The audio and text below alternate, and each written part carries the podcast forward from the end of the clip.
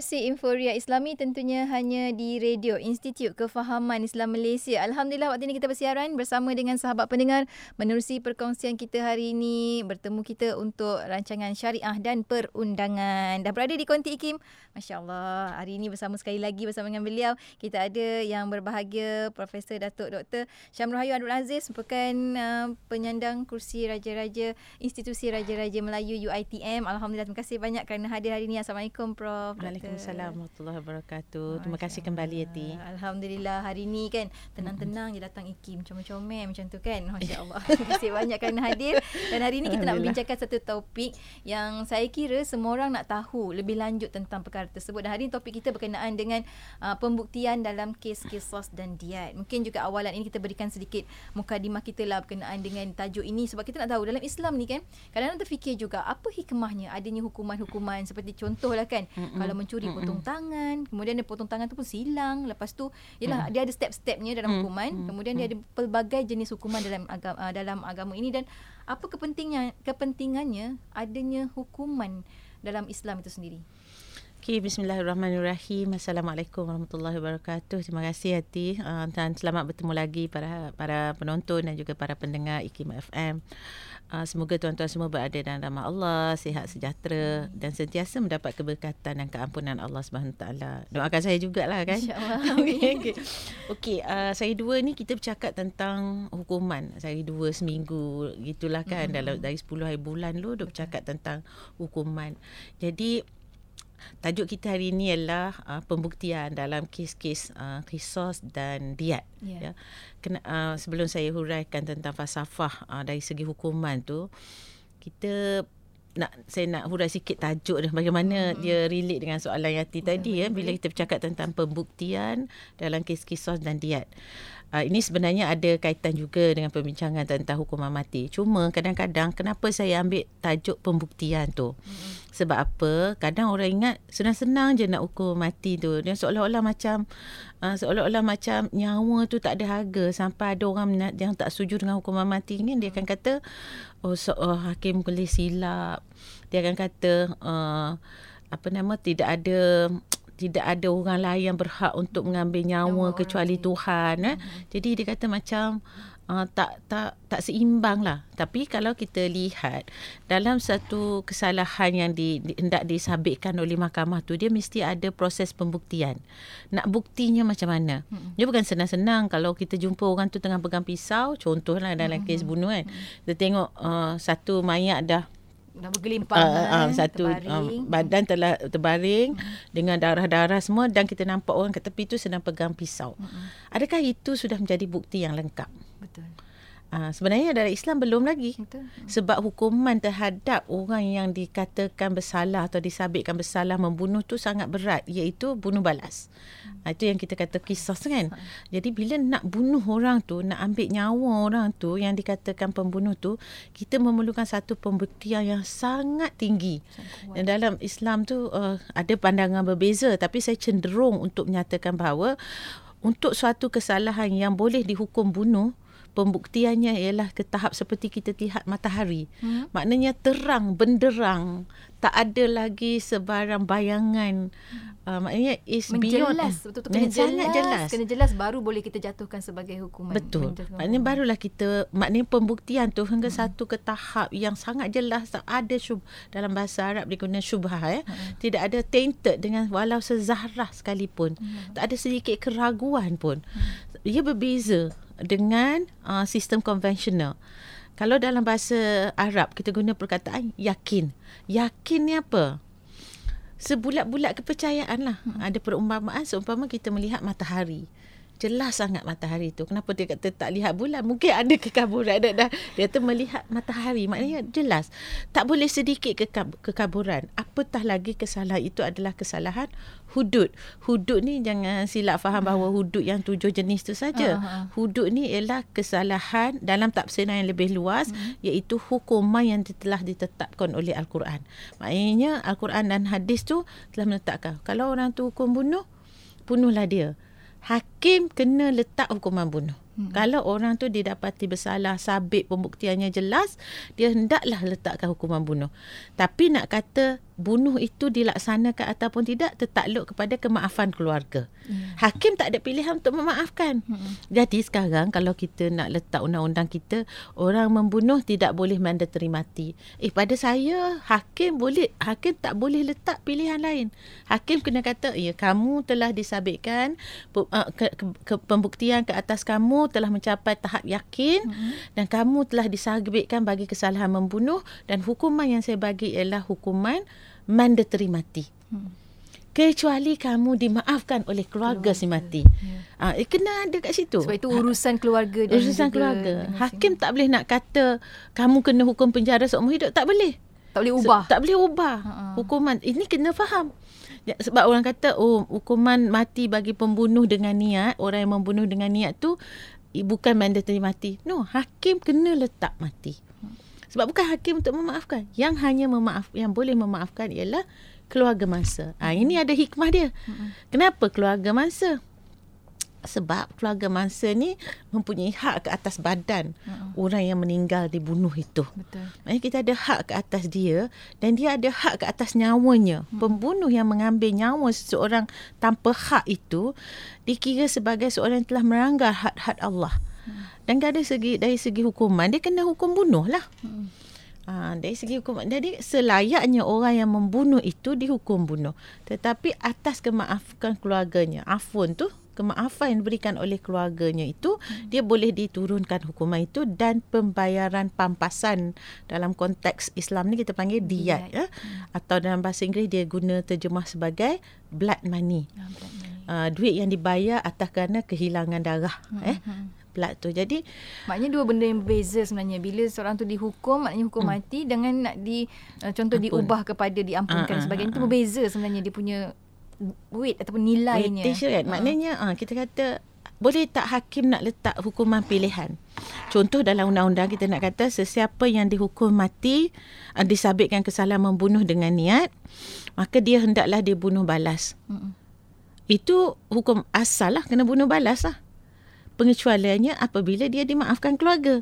Jangan kita nak letak terus pilihan kat situ. Kalau kita kata orang ini telah disabitkan dan hakim boleh menyatakan hukuman bunuh atau penjara seumur hidup. Pada saya dalam konteks ini from Islamic perspektif, hakim tak ada hak nak kata awak diturunkan. Kamu dah betul-betul bersalah, pembuktian dah jelas sampai yakin kamu didapati bersalah dan kamu hendaklah dihukum penjara seumur hidup. Tak boleh, itu bercanggah dengan Islam. Sebab Islamnya hakim kena kata dia dihukum mati tetapi tertakluk kepada kemaafan keluarga. Ah, itu betul baru betul undang-undang Islam. Hmm. Ha, itulah itu dari konteks uh, sebab sekarang saya baca uh, saya baca di media-media penulisan-penulisan ada orang silap faham kata hukuman bunuh itu bukan mandatory. Dia mandatory bagi hakim. Hmm. hakim tak boleh tukar kesalahan tu, oh, hukuman tu hakim tak boleh tukar tertakluk kepada kemaafan ahli keluarga yang Allah menggalakkan hmm, ahli keluarga itu memaafkan nah itu bagus kalau kita maafkan hmm. tapi hak siapa untuk menukar hukuman tu hmm. hak keluarga bukan hak hakim bukan hak mahkamah bukan hak undang-undang untuk menyatakan bahawa hakim mempunyai budi bicara untuk memilih hukuman mati, hukuman penjara yes. atau hukuman denda. Bukan hak hakim. Itu adalah hak ahli keluarga. Kalau betul-betul orang tu dia dapati bersalah uh, dengan kesalahan membunuh dengan niat. Hmm. Uh, kalau tak ada niat, kalau tak sengaja, uh, itu lain. Berbeza. Uh, itu, itu berbeza. berbeza. Uh. Uh, contohlah kalau orang bawa kereta dia langgar orang kan, langgar hmm. orang mati, meninggal lah orang tu tempat kejadian kan. Jadi adakah ini suatu kesalahan dengan niat tak. atau tanpa niat? Uh, dia mungkin tanpa niat. Ha, kalau dia tahu dia bermusuh, dia kejar kereta ah, orang tu, ah, maksud itu lain. Ha-ha. Maknanya itu satu pembuktian lain yang perlu kita bawa ke hadapan mahkamah. Yeah. Dia nak jawab soalan nanti yang awak ha. tadi. Falsafahnya. Ha. Sebenarnya kenapa? Kenapa falsafah ni? Pertama untuk menjaga hak asasi lah. Apa hak asasi yang hak asasi yang terpenting dalam Islam ni? Maqasid lah. Maqasid. Lima perkara tu kan. Dia kata, kata faith, hmm. agama dia. Lepas tu kita lihat kepada nyawa, nyawa. dia. Hmm. Uh, faith, nyawa. Lepas tu, uh, apa yang ketiga? Akalnya. Uh, akalnya, uh, intelek kan. Uh, Inteleknya, keturunannya dan juga hartanya. hartanya. Uh. Uh, itu tujuan dia. Jadi, Itu satu dimensi yang umum. Tujuan hukuman ni yang umum. Ada ketujuan hukuman ialah untuk mendenda orang tu. Hmm. Menghukum orang yang telah melakukan kesalahan. Hmm. Takkan orang buat kesalahan tu dengan sengaja. Ini kita bercakap tentang ada niat tu. Hmm. Orang tu ada niat nak buat jahat kan. Ha, dengan sengaja. Sebab dalam Islam ni penting dia ada dua. Bila buat kesalahan ada satu mensria. Mensria kita panggil niat lah. Uh, dia uh, ter, ter uh, bayang ke macam tu. Dia macam niat. Dia memang betul dia kata. Saya dah tajamkan pisau. Dah kalau nak pakai pistol dah belikan pistol. Uh, isikan uh, peluru semua tu kan. Uh, dia dah pergi intip dah beberapa kali. Ah uh, Itu dikirakan sebagai mempunyai niat. Niat. Hmm. Dan di niat tu macam mana mahkamah nak tengok niat? Niat itu mungkin tengok daripada circumstantial evidence. Maknanya keterangan keadaan. Hmm. Ha, keadaan tu macam mana? Perlakuan-perlakuan dia sebelum tu. Ah ha, sebelum ha. tu. Dan perlakuan selepas tu. Hmm. Contoh dia nak sorok mayat tu ke apa ke kan? Hmm. Ha, itu ataupun dia lari, melarikan diri. Jadi orang macam ada keadaan itu menunjukkan dianya telah berniat macam mana nak bukti niat. Satu lagi dalam uh, jenayah ni dia adalah actors risk, action dia macam mana. Hmm. Contoh, kalau dia betul-betul nak bunuh, dia mesti contoh belah kiri dekat dada. Uh-huh. Belah diri kat dada jantung. dia tembak kat situ ada jantung. Uh-huh. Atau memang kat kepala. Kalau dia tembak kaki, contohlah syarat kalau polis kan nak tengok kejar kejar penjenayah ni, dia tembak dekat sesuatu yang tidak memudaratkan nyawa. Ya, ha, jadi tak kat boleh mana kepada kematian. Ha, uh-huh. macam jauh sikit lah. Kalau uh-huh. kat dada kat kepala tu pecah kepala terus oh, mati. Oh, kata kan macam kalau kat dada terus kena jantung mati. Saya pun tak tahulah. Tapi nak ceritanya kalau perbuatan itu menunjukkan suatu ke arah dengan niat. Mm-hmm. So kena ditemi niatnya. Uh, macam apa kalau dia banyaklah fakta kan saya kita membunuh ni banyak dengan cara ada ada dia ialah dengan cara-cara itu jadi boleh menentukan niat. Jadi macam mana nak kata jadi uh, sesuatu seseorang tu didenda kerana atau dihukum kerana nak bagi balasan kepada dia orang yang jahat dibalas dengan uh, apa satu hukuman lah mm-hmm. melalui proses lah tapi mm-hmm. tak adalah kata law is taken in the hands of the uh, victim victim ni tak boleh lah nak ambil pisau nak tikam dia balik tak boleh dia mesti ada undang-undang yeah. Hmm, jadi ini undang-undang ni. Jadi undang-undang itu maknanya balik kepada tujuan undang-undang meletakkan hukuman. Undang-undang itu ialah untuk memberikan balasan kepada orang yang melakukan jenayah tu. Mm-hmm. Ha, tak kira lah kalau jenayah kecil ni kalau kes bunuh ni memang serius kan. Mm-hmm. Kalau jenayah kecil kan kalau orang, tu pergi curi basikal lah tu kan. Mm-hmm. Um, kena hukum lah dia. Mm-mm. Sebab sebagai dia mencuri pengajaran. sebagai pengajaran. pengajaran. Jadi hukuman itu sebagai pengajaran. Satu lagi hukuman ni falsafah dia adalah supaya mengelakkan orang itu sendiri daripada melakukan kembali. Mm-mm. Satu lagi untuk mengelakkan pengajaran ni kepada diri sendiri, mm. pengajaran satu lagi kepada orang lain. Mm-mm. Maknanya orang yang tengok tu dihukuman. Sebab tu dalam Islam macam nak hukum rejam nak hmm, penzina. untuk oh, penzina hmm. yang telah berkahwin. Hmm. Dia kena detail-detail tu ti. Yeah. Dia kata penzina. Tak semua penzina kena hukum rejam. Walaupun dah kahwin. Uh, kalau dah kahwin baru kena hukum rejam. Ah, ya, yeah. maknanya uh, kena betul-betul detail sisi-sisi apa yang uh, maksud Kak Syam kalau mak, maksud saya kalau saya ni biasa Kak Syam Kak Syam.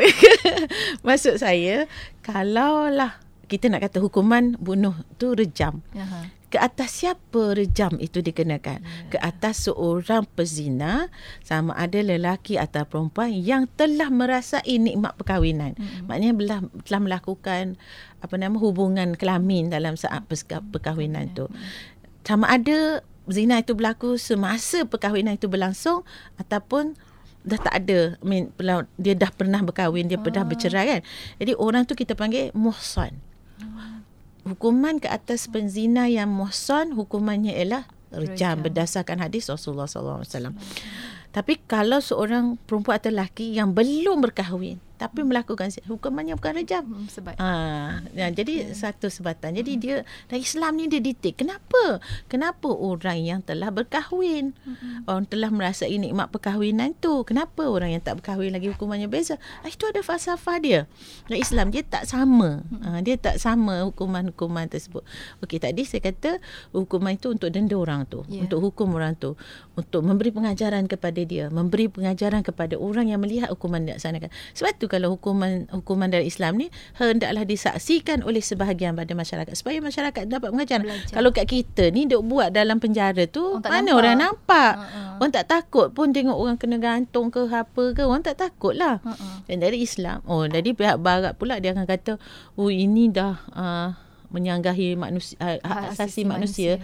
Jadi bila duk angkat hak asasi manusia tu dia tak sampailah hasrat falsafah undang-undang tu untuk menggerunkan orang ramai. Lepas tu tibalah kecoh pula dia kata oh hukuman mati ni tidak dapat menyedarkan Tak orang. memberi kesan. Memang tak memberi kesan. Memanglah sebab dah sorok-sorok buat ahli keluarga memang terkesan. Hmm. Sebab mereka akan tuntut mayat tu dan sebagainya akan lihat Keadaan. mana keadaan mayat tu mungkin terkesan kan. Kehilangan. Uh, akan, uh, kehilangan. Hmm. Jadi tapi masyarakat umum tak akan rasa apa-apa lah sebab hukuman tu dilaksanakan tanpa mengikut prasyarat-prasyarat pelaksanaan hukuman dalam Islam. Hmm. Ha, cuba ikut Islam tu betul-betul. Hmm. Nak tahu orang takut ke tak takut Betul, kan. betul. Tengok dekat Saudi katakan. Hmm. Yelah saya bukan nak kata Saudi tu terbaik. Tapi nak cakapnya pelaksanaan hukuman mati tu dilaksanakan.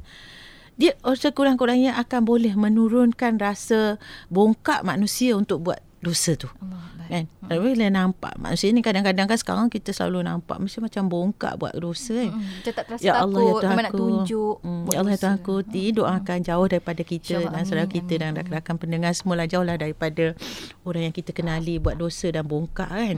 Uh, siap rakam, siap tunjuk. Oh, saya rasa macam uh, sendu sikit lah rasa kan. Uh, macam rasa benda tu tak perlu berlaku. Jadi sekarang ni falsafah penghukuman itu perlu dilakukan mengikut tata caranya yang sebenar. Barulah dia beri kesan.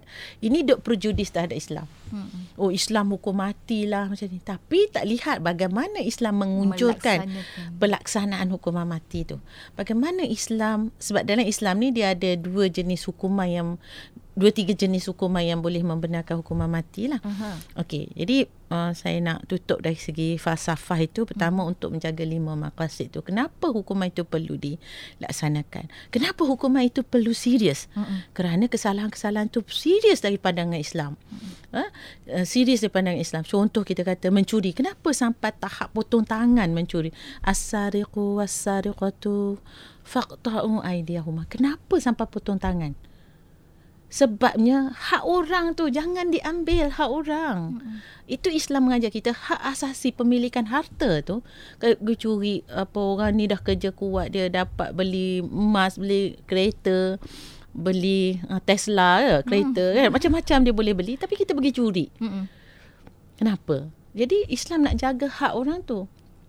Dan orang tu pula dalam Islam orang yang kaya ni hendaklah menyucikan hartanya dengan Ya, zakat. betul. Berilah kepada pembantu. Ah, ini yang relate tau. Sistem hmm. sosial Islam ni, sistem jenayahnya, sistem ekonominya dia berkaitan tau. Mm-mm. Ah, dia menyucikan harta tu berkaitan. Jadi supaya orang yang susah tak ada lagi orang susah. Kan, orang ni betul. tak akan Taklah merasa terasa hati bila nampak orang senang. Orang senang dia itu yang sistem Islam tu dia memang berangkai-rangkai. Ini falsafahnya adalah untuk pengajaran bagi diri sendiri. Orang tu kalau dah kena hukum dia tak buat lagi dah. Mm-mm. Harap-harap tak buat lah. Insya Tapi Allah. Islam ada juga kata kalau dia buat lagi sekali apa hukuman dia? Kan? Dia ada oh potong tangan ni, potong bersilang macam tadi sebut awal ya, kaki dia. Uh, maknanya Islam ada bukan nak kata bila potong tangan dia tak akan mencuri lagi. Uh, ada mungkin berlaku maknanya menunjukkan bagaimana sifat uh, sifat-sifat mazmumah dalam diri manusia, sifat keji dalam manusia tu dia akan buat lagi. Ha, jadi Islam mengajar. Para ulama Islam telah mengajar kalau potong tangan belah ni, potong pula kaki dia. Kalau curi lagi sekali, potong tangan belah lagi sekali, potong pula kaki dia lagi sekali. Tapi oh, bukan senang cakap nak potong-potong ni ya. Maknanya syarat nak potong tu banyaknya saya nak cerita pembuktian, dia. pembuktian. Pembuktian dia macam nak curi tadi. Syaratnya harta itu dalam hirs, dalam hak jagaan, tempat berkunci. Janganlah parking kat depan keluar pagar tu saja ya. Lepas tu kena syarat dengan cukup haul dia. Cukup jumlah dia kan. Uh, jumlah berapa kalau setakat saya selalu bagi contoh kan kalau curi Milo dekat pasar raya tu bukan hukuman bunuh. Makanan kalau untuk dimakan asasi, hak- bukan Hak untuk kehidupan. hak untuk kehidupan tu kalaupun dia dah ada kat rumah dia Milo bertintin tapi dia pergi Giant dia curi lagi. Ah tapi bukan saya sebut pasar raya minta maaf.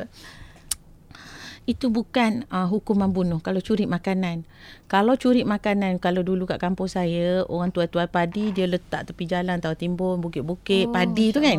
Dan tiba-tiba awak bawa lori awak ambil padi-padi tu awak nak pergi jual. Ha, itu betul tangan lah. Tapi setakat awak nak ambil untuk makan dalam jumlah satu guni ke, ha, itu belum sampai ke tahap uh, apa nama nisab yang mencukup uh, nak haul tadi untuk zakat ya hmm. tapi nisab yang untuk mencukupkan hukuman bunuh tu. Hmm. Uh, sorry hukuman potong, potong tangan, tangan tadi. Tu. Jadi kita kena faham benda-benda tu. Jangan nak condemn Islam dan prejudis terhadap Islam meletakkan hukuman mati mungkin bersalah jadi tak kenalah hmm. Islam macam tu kan. Jadi condemn Islam macam kita kena tengok pembuktian tu macam mana. Betul. Hmm, kalau pembuktian itu tinggi, maka susahlah kita nak letak hukuman mati. Kalau pembuktian itu tinggi, susahlah kita nak letakkan hukuman potong tangan atau hukuman rejam bagi kesalahan-kesalahan tertentu. Hmm. Jadi um, tak tahulah nak ceritanya orang tengok hukuman. Orang tak tengok macam mana nak buktikan. Proses menjatuhkan hukuman betul. tersebut. Hmm. proses menjatuhkan hukuman itu. Okey hmm. kalau itu baru sikit tu kan. Ya Allah bakar sebab saya teringat satu masa dahulu uh, uh, uh, prof juga yang bercerita tentang bagaimana kalau even berzina pun dah dapat bukti pun nampak macam jelas bukti tapi masih lagi dianggap sebagai mukadimah zina saja. Sebab apa? Sebab uh, nak betul. menjaga. Sebab nak menjaga kan. Bukannya kita nak suka-suka hati menjatuhkan hukuman. Dan kita akan kongsikan banyak lagi sebenarnya berkaitan tentang pembuktian dalam kes kisos dan juga dia untuk anda rakan pendengar jangan ke mana-mana teruskan kesetiaan bersama kami di IKIM. Bagi yang menyaksikan secara langsung di FB IKIM saat ini tekan butang share supaya lebih ramai lagi dapat manfaat daripada perkongsian kita. Terus bersama kami tentunya hanya di IKIM Inspirasi Inforia Islami.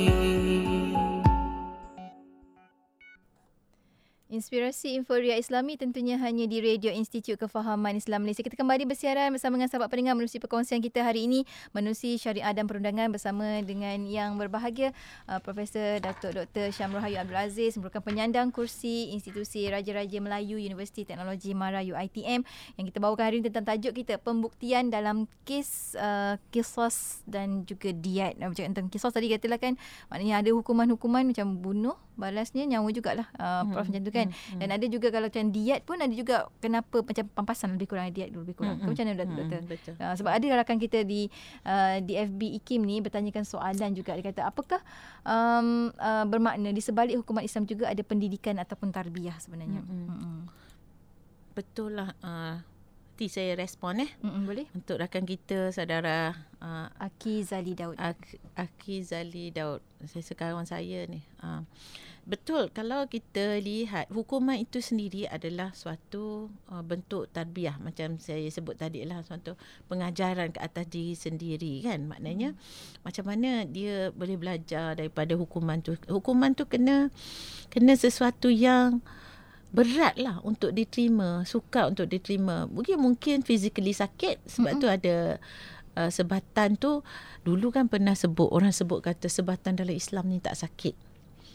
Uh, jadi dia macam saya fikir dia perlu menyakitkan tetapi ia tidak mencederakan. Ah betul. Uh, tak mudaratkan. Tak memudaratkan. Contohlah kalau hukuman sebat dalam uh, konvensional ni sampai tu koyak kulit dan sebagainya oh, tu uh, itu dia macam put you in a hedge position lepas tu dia tegangkan kulit punggung tu mm-hmm. kulit punggung tu lepas tu dia macam angkat tu dia lift up tau rotan tu supaya tak uh, jangan tarik kalau tarik dia cabut kulit dia kan tapi ia kena menyakitkan. Kalau suatu hukuman yang physically tak sakit mm-hmm. dia orang akan gelak pada hukum Islam tu. Kan? Maknanya suatu sebatan. Tetapi dia ada falsafah dia lah macam mana cara untuk pelaksanaan hukuman sebatan tu. Mm-hmm. uh, jadi uh, saya sangat setuju ya uh, akhi bahawa um, dalam hukuman Islam tu mesti ada pengajarannya. Betul. Mesti ada pengajarannya sendiri macam tapi pengajaran tu bermacam-macam lah. Hukuman yang paling tinggi ialah hukuman mati mandatory. Mandatory. Contoh dalam Islam boleh juga nak buat hukuman takzir tu mandatory mati. Hmm, kan takzir dia kalau okey saya cara mungkin boleh terangkan dah, kan antara uh, takzir apa yang dimaksudkan uh, takzir uh, kalau kisos tu bagaimana? Apa beza? Uh, bagus. Uh. okey. Tidak ada tiga kategori kesalahan yang umum lah ya. Pertama kes hudud. Hudud uh. ni uh, kesalahan-kesalahan itu disebut dalam al-Quran atau hadis dan hukuman-hukuman juga disebutkan dalam al-Quran atau hadis. Ini definisi hudud. Uh. yang lebih umum tadi saya kata dia tidak semestinya tujuh kesalahan itu saja. Hukuman yang dimaksudkan dengan kisos ini juga hukuman itu telah ditetapkan dalam al-Quran. So, dalam konteks itu dia mungkin boleh dikatakan sebagai hukuman hudud, hudud. juga. Sebab kesalahannya disebut dalam al-Quran hukumannya juga disebut dalam Quran atau sunnah lah ya. Jadi uh, hudud yang tujuh perkara tu saya suka buat teka-teki tujuh ni kita kena hafal lah kesalahan-kesalahan tu. Apa je yang tujuh tu kan? Okey. Tak apalah tak payahlah kot. Anda boleh kot letak dekat ruangan komen, kan. Apa kan? tujuh uh, uh, uh, kesalahan hudud yang tersebut kan. Nanti kita akan kongsikan nanti juga. Mm. Okey. Uh, hudud oh, macam. Okeylah tapi ada adalah perbincangan-perbincangan dalam akal ulama macam kes murtad. Ada orang kata bukan hudud, uh, ada orang kata kesalahan tu Itu pun bunuh pilihan. juga kan? Uh, murtad asalnya man badala dinahu faqtulu tu dikatakan hukuman bunuh lah kan. Hmm. Tapi ada orang kata uh, tak boleh bunuh kena penuh syarat-syarat. Ah betul. Maknanya hukum syarat-syarat tu kena penuh.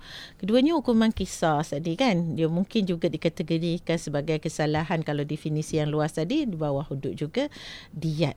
Kesalahan-kesalahan kisah dan diat ini adalah kesalahan yang melibatkan darah, nyawa atau kecederaan kalau awak potong telinga seorang tu maknanya telinga awak juga kena potong. Ha, okay. uh, maknanya itu balas yang sama. bala, uh, okay, balas uh, betul. sama. life to life ears for hmm. ears eyes for eyes kan? Hmm. uh, macam tu. Uh, itu dia. Uh, betul. Uh, kisos kisos tapi kalau orang tu bunuh maknanya kena bunuh balas lah hmm. uh, kisos tu kisos diat ni uh, dalam kes-kes yang tidak melibatkan niat. Maknanya dia tak ada niat nak bunuh. Contoh dia pergi ber, ber, contoh klasik lah kalau pelajar undang-undang. Pergi hutan nak nak menembak uh, kancil hmm. contohnya kan. Tapi tertembak kawan. Itu bukan tanpa dia dikatakan tanpa niat lah kan. Jadi uh, syubhul khata ataupun uh, memang uh, apa separuh niat atau tanpa niat lah. Uh, syubhah lah ada sikit kan. Uh, diat. Diat ni kalau menyebabkan kecederaan terpotong tangan, telinga ke tadi, ha, hmm. kena bayar diat lah bayar diat sama. Ada kisah pun boleh tapi kalau tak kan diat je lah. Maknanya lagi mendatangkan uh, kemudahan. Sebab susah nak buat di, di kisah ni susah. Kalau orang tu tak jari telunjuk dia terputus telunjuk tu panjang mana? Oh uh, ya Allah. dia, dia, dia, dia lah macam sendi-sendi tu. Kat mana? Jadi lebih selamat untuk melaksanakan uh, diat berbanding dengan uh, kisah yang ketiganya ialah takzir takzir ni yang luas yang banyak Mm-hmm. Oh, contohlah kalau di saya bagi contoh lah kalau di kat negara kita ni takzir ni contoh orang yang berhasrat untuk mencederakan tubuh badan yang di Pertuan Agong perkara mm-hmm. section 121A kanun keseksaan mencederakan tapi hukuman dia adalah hendaklah dibunuh atau denda. Kena bunuh ke nak denda pun boleh juga dalam 121A tu. Hmm. Maksudnya itu takzir. Adakah salah takzir ni? Ha, kalau ikut Islam okey. Maknanya tak apa nak buat hukuman bunuh. Tapi kena ada falsafah dia. Kenapa membunuh agung, membunuh raja pemerintah di negeri, membunuh yang di petua negeri, membunuh bakal-bakal raja atau pewarisnya itu adalah suatu kesalahan yang boleh dihukumkan bunuh. Kenapa? Sebab dia pemerintah. Sebab dia pemerintah. Bila hmm. pemerintah ni dia dikaitkan dengan negara, kedaulatan negara. Contoh, orang asing datang, uh, pergi serang dan bunuh raja kita. Uh-uh. Uh, adakah kita nak hukum dia hanya dengan life imprisonment? Tak, se- tak berbaloi. Tak, tak, tak, tak, tadi tak. itu yang kata pada saya itu adalah takzir. Kan ada negara-negara orang yang ambil rasuah tu uh, hukum bunuh. Contoh Korea terus tembak mati uh, dia kata kan. oh, tembak. Macam kalau dekat Thailand orang yang menghina raja tu uh. less apa how to pronounce ya? Less majesty law tu kalau dia hina raja sampai ke tahap bunuh. Hmm. Sebab menghina raja tu seolah-olah seumpama mencabar kedaulatan negara. Hmm. Jadi sekarang ni bukan setakat individu tu yang kita nak jaga. Bukan kerana kita kata oh orang biasa uh, tak bagi bunuh raja suruh bunuh pun jenayah dia. Hmm tak sama kita dengan raja tak sama dari segi kepentingan untuk negara. Kita penting juga untuk negara ni kan. Uh-huh. Tak ada kan radio kita tak jalan ha? Kita penting juga untuk negara. Yeah, tapi tapi, tapi raja-raja lagi lah. Takkanlah kita ni sama dengan raja dari segi kedaulatan tu kan. Jadi itu simbol kedaulatan negara. Jadi di sinilah contoh-contoh undang-undang takzir ni yang bunuh macam dadah tu kan. Uh-huh. Tapi ada para ulama Islam pun apa para cendekiawan Islam di Malaysia ni pun dia akan kata uh, itu not the preference. Nak the preference. Maknanya hukuman mati mandatory itu bukanlah satu yang menjadi kecenderungan kita lah. Dia kata tak adalah Islam pun tak menggalakkan uh, hukuman mati. Um, saya tak nak kata Islam tidak menggalakkan hukuman mati. Islam membenarkan hukuman mati Islam juga menggalakkan kemaafan sebenarnya. Dia hmm. bukan menggalakkan hukum mati, menggalakkan kemaafan.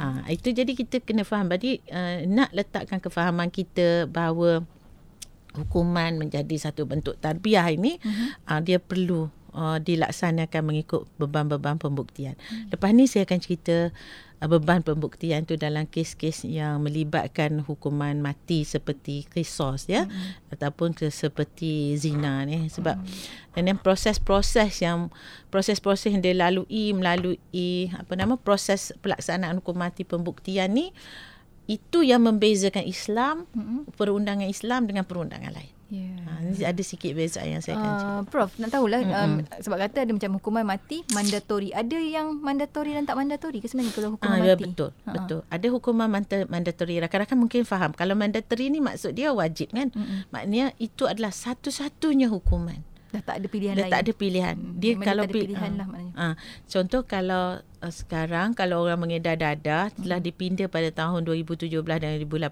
tu hukuman dia ialah hukuman mati atau penjara seumur hidup atau uh, sebatan tidak kurang daripada 15 sebatan. Hmm. Uh, jadi apa hakim boleh pilih salah satu sebab dia atau. Atau. Jadi saya tanya hakim ni akan pilih hukuman mati ataupun tidak. Bila tu ada sekali saya appear dekat mana kat bernama bila tanya macam tu saya tak adalah buat kajian. Hakim ni dia nak kalau ada pilihan kan hakim hmm. nak pilih mana satu. Bukti dah cukup, uh-huh. bukti dah lengkap, hakim nak pilih menentukan hukuman tu. Menentukan hukuman. Uh-huh. Bila dah ada pilihan kan. Hmm. Atau atau atau. Uh, atau atau atau. Kecenderungannya adalah hakim akan memilih penjara seumur hidup. Kecenderungannya bila saya bercakap dengan hakim yang Hmm. bekas-bekas hakim pun kalau ada pilihan tu mereka tidak memilih untuk meletakkan hukuman bunuh. Ah. Ha, sebab mereka juga ada conscious sebagai manusia kan. Hmm. Ha, Kang tersilap kan. Ha, sebab tu ada orang kata apa, kalau dah ada syubhah kat situ, ada keraguan sikit kat situ hakim tak akan bunuh. Ah. Hakim tak akan bunuh. Tapi apa kata kalau ke, tahap pembuktian itu sangat tinggi. Tak Ada orang kata jelas. kalau tinggi sangat tahap pembuktian susah pula nak jatuhkan hukuman bunuh tu. Susah lah. Memang tu niat dia. Ha-ha. Memang susah. Bukan nak memudahkan hukuman bunuh tu. Tetapi hukuman bunuh tu kena ada. Itu maksud dia pada saya lah. Saya masih lagi bukan nak bawa indoktrinasi kefahaman saya. Uh, tuan-tuan para penonton pendengar ada pilihan untuk memahami. Hmm. Ada cendekiawan mungkin mereka menyatakan tak perlu ada pun hukuman mati tu. Hmm. Tapi pada saya kenapa Islam benchmark kita untuk hukuman ni senang je Islam lah. Mm-mm. Betul? Pada saya tak kira kita di di ambang apa di di bahagian conventional law ke apa ke mm-hmm. pada saya benchmark kita ialah Islam sebab Islam kita percaya meletakkan keadilan um, apa orang kata meletakkan keadilan yang sejagat untuk semua kan mm-hmm. tak kira awak Islam ke awak bukan Islam kan tapi Islam letak ke, ke se- sejagat tu mm-hmm. itu yang penting universal tu jadi hukuman tu benchmark kita ialah Islam kalau Islam benar kenapa kita nak nak hapuskan mm-hmm. soalan Dan- saya kat situ Dan memang lah. dah ada pun termaktub dalam undang-undang kita pun kan. Uh-uh. But kalau cuma kita nak baiki dari segi pembuktian tak Diti. Ah. Uh, pembuktian sebab kalau kita guna pembuktian yang sekarang memang dia tak akan ada. Oh, kalau kalau kalau kita Hmm, tak, hmm, kalau okay. kalau boleh kita terangkan sedikit antara pembuktian apa yang ada sekarang dan sepatutnya bagaimana untuk pembuktian okay. tu boleh menjatuhkan satu-satu hukuman untuk kisas ke untuk okay. diat dan Ini sebagainya. siapa tajuk kita sebenarnya Ah. ya. Tak apalah last-last pun. Kita macam ni. Pembuktian untuk dijatuhkan hukuman yang menyambit nyawa ni dia sampai ke tahap yakin. Yakin ni apa? Dah bulat hati dah. Mm-mm. Dah tak ada apa lagi dah yang boleh mencabar, Meragukan. meragukan. Jadi dalam bahasa undang-undang, dalam bahasa, dalam undang-undang Islam dia ada yakin yang paling tinggi. Yakin zonul ghalib. Hmm. Zonul ghalib ni yang hampir kepada yakin. Hmm. Uh, satu lagi zon saja. Zon. Tanggapan-tanggapan. Ah, Tanggapan-tanggapan tapi disokong dengan pembuktian Baik. lain. Keadaan maknanya circumstantial evidence ya. Tengok betul dah tembak kat dada ni. Lepas tu ada persediaan pula. Dia dah pergi beli pistol baru ke Mhm. apa kan. Dia dah masukkan beberapa Jenis peluru dalam ke tu. kan? Ha, jenis-jenis tu ke. Ah itu disokong dengan tahap-tahap lain dan ini eh, keadaan-keadaan lain yang ini dipanggil zonul ghalib. Zon. Uh, syak dan waham. Syak dengan waham ni uh, sikit sangatlah. Tanggapan. Kalau dalam konteks undang-undang semasa konvensional ni kita ada dah ada lima tadi kan. Uh-uh. Yakin. Yakin ni dalam undang-undang semasa tak ada. Hmm. Dia ada zonul ghalib. Zonul ghalib ini beyond any reasonable doubt. Melampaui keraguan munasabah. Kalau yang yakin tadi Memang melangkaui lah. bayangan lah. Tak ada bayang pun tak ada. Hmm, memang sungguh-sungguh lah. Sungguh-sungguh yakin. Dalam Islam, zonul ghalib dan uh, apa nama beyond any reasonable doubt dan shadow of doubt beyond any shadow of doubt atau yakin ni hanya boleh dibuktikan dengan dua cara itu syahadah dengan ikrar Oh. ikrar itu oh, dua cara je pembuktiannya syahadah dengan ikrar syahadah tu macam mana saksi lah Mhm. Saksi bukan macam saksi dalam mahkamah kita biasa ni. Dia saksi yang memenuhi syarat-syarat saksi. Ada syarat-syarat Syarat-syarat pula. saksi. Syarat-syarat saksi ni ada dua pula. Ketika dia melihat kejadian itu berlaku dan ketika dia memberi saksian dalam court, dalam mahkamah. Mm-mm. Syurutul ada, syurutul tahammul. Maknanya sy- syurutul ada, maknanya syurut syarat-syarat saksi. Contoh orang tu Islam, orang tu bukan fasik dan sebagainya. Syarat Islam ketat untuk penuhkan saksi ni. Hmm. Jadi kesaksian ni ada setengah saksi kes-kes tu melibatkan empat orang saksi, ada setengah kes melibatkan dua orang saksi. Hmm. Ini syarat-syarat saksi ni yang menjadikan pembuktian itu sampai ke satu tahap yakin. Mm-mm. Apa tu? Beyond any shadow of doubt. Hmm. Tapi kalau saksi tu dia boleh dipersoal sebab tu de- nak sorry nak cari saksi ni dia ada proses juga. Tazkiyatus syuhud. Maknanya kita nak cari nak tetapkan credibility. Saya tak Saksi ingat saya uh, credibility saksi. Sebab tu saksi ni jangan samakan dengan saksi yang pergi di apa mahkamah biasa ni. Ha, tu saksi-saksi tu dia tak tengok awak ni orang beriman ke, orang solat ke, orang ha, dia Ini tak ada fasik saksi yang melihat sahaja ya. Ha, saksi mata yang Ha, melihat tu. ha. Jadi dalam Islam kesaksian tu tinggi nilai dia. Oh. Ikrar, confession ya dalam bidang undang-undang konvensional ni dia panggil confess- confession. Hmm. Confession kalau kalau dalam undang-undang civil dia panggil admission dalam Hmm. kes-kes manusia dengan apa cur apa nama dalam kes tort ya kontrak ke apa dia panggil admission. Dalam bahasa bahasa undang-undang jenayah dia panggil confession ikrar ni ghairu muqayyad ikrar yang tidak disandarkan pada apa syarat orang pengakuan tu bagaimana dia buat pengakuan itu penting dalam Islam. Jadi mungkin saya akan bincangkan kemudian. Jadi syarat untuk mencapai ke satu tahap pembuktian beyond any shadow of doubt dan beyond any reasonable doubt ni syarat-syaratnya sangat tinggi Lepas tu uh, zone zone ni kita ada balance of probabilities dalam undang-undang biasa ya. Balance of probabilities ni maknanya sangat dalam kes-kes civil ah, dalam kes-kes yang melibatkan kontrak dan sebagainya cukup sekadar balance of probabilities ya. Uh, satu lagi dia ada uh, prima facie. Uh, prima facie tu macam ni on the surface je. Ha. di dalam Islam ni dalam kes-kes jenayah ha, Okey, pertama siapa yang tuduh pendakwa raya pun tuduh. Hmm. Tuduh orang di, orang tu dah ditangkap, boleh dia siasat, pendakwa raya tuduh. Bila pendakwa pendakwa raya tuduh tu, siapa yang bagi bukti? Sebab dia yang tuduh, dia kena buktikan. Di hujung pembuktian tu, dalam undang-undang biasa yang kita ada ni, sampai prima facie je. Nampak hmm. macam ada je kes tu. Ya Allah. Ada kes nampak macam prima facie. Tapi kalau dalam Islam seki, sampai end of prosecution case tu dipanggil, kalau sampai ke tahap tu, prosecutor hendaklah membuktikan ke satu tahap jika tidak disanggah keterangan itu, orang itu boleh dikatakan bersalah. Ya. Maknanya tinggi pembuktian tu. Hmm. Dia mungkin sampai zonul ghalib. Tahap ni. Kalau dalam undang-undang biasa prima facie je. Ha, macam mana undang-undang biasa ni menjaga kemuliaan hak asasi orang yang tertuduh. Sebab ni orang jadi silap faham tentang Islam. Mm-mm. Dia ingat cara pembuktian dalam Islam tu sama dengan cara pembuktian dalam undang-undang yang sedang diamalkan di mahkamah perdana kita sekarang ni. Ya, ya Allah. Ha, itulah.